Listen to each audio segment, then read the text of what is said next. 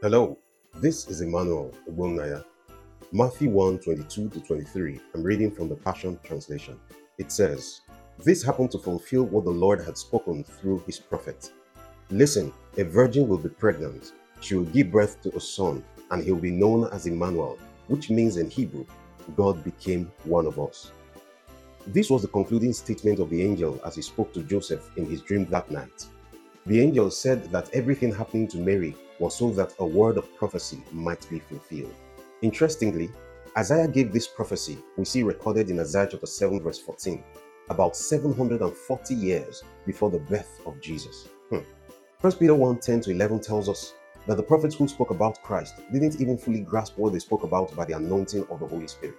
It says they kept trying to understand the details and the timing of the things the Spirit of Christ in them moved them to speak about.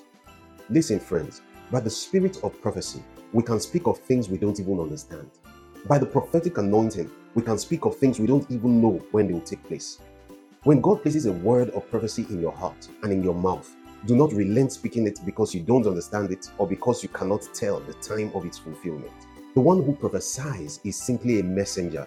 So deliver the message and leave all the other elements to God who gave you the message to handle. I have had experiences where I spoke to people by the prophetic anointing and they came back to me sometime later to ask me for more explanation about the prophecy. The best I could do was to advise the people from the scriptures. I couldn't explain further what I said in the prophecy or how it would happen. However, in the process of time, it came to pass that everything the Lord spoke by me happened just as He said it would, accurate to the letter. The way God brings about the fulfillment of prophecy often thrills the person who received it and even the person who spoke it. Friends, if God speaks a prophecy through you, sometimes He'll give you a timeline, but sometimes He won't. Your business in the prophetic is not to understand when and how God is going to do what He said. Faithfully deliver what He sends you to say, just the way He sends you to say it, and don't feel pressured to make anything up. God can give you a message that won't be fulfilled until decades later. He may even give you a prophetic word that won't be fulfilled in your lifetime. Just obey God and say what He tells you to say. You know, on one occasion in 2004, I was invited to teach somewhere. And in that meeting, God spoke to a sister there through me.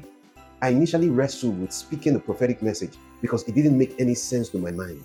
I didn't know such things as what God was telling me to say in the prophecy were possible. I kind of thought I was stupid saying what I was saying.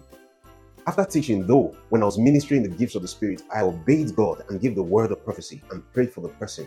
But 16 years after that incident, I still was confused about the possibility of what God had told me to say in that meeting in 2004.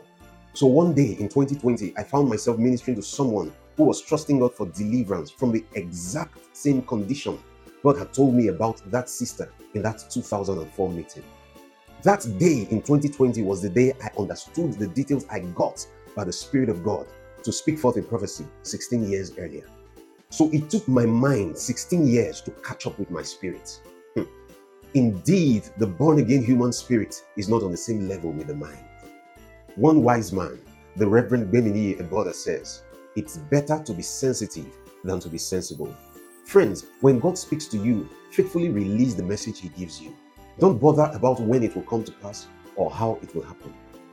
God has the ability to perform whatever He says.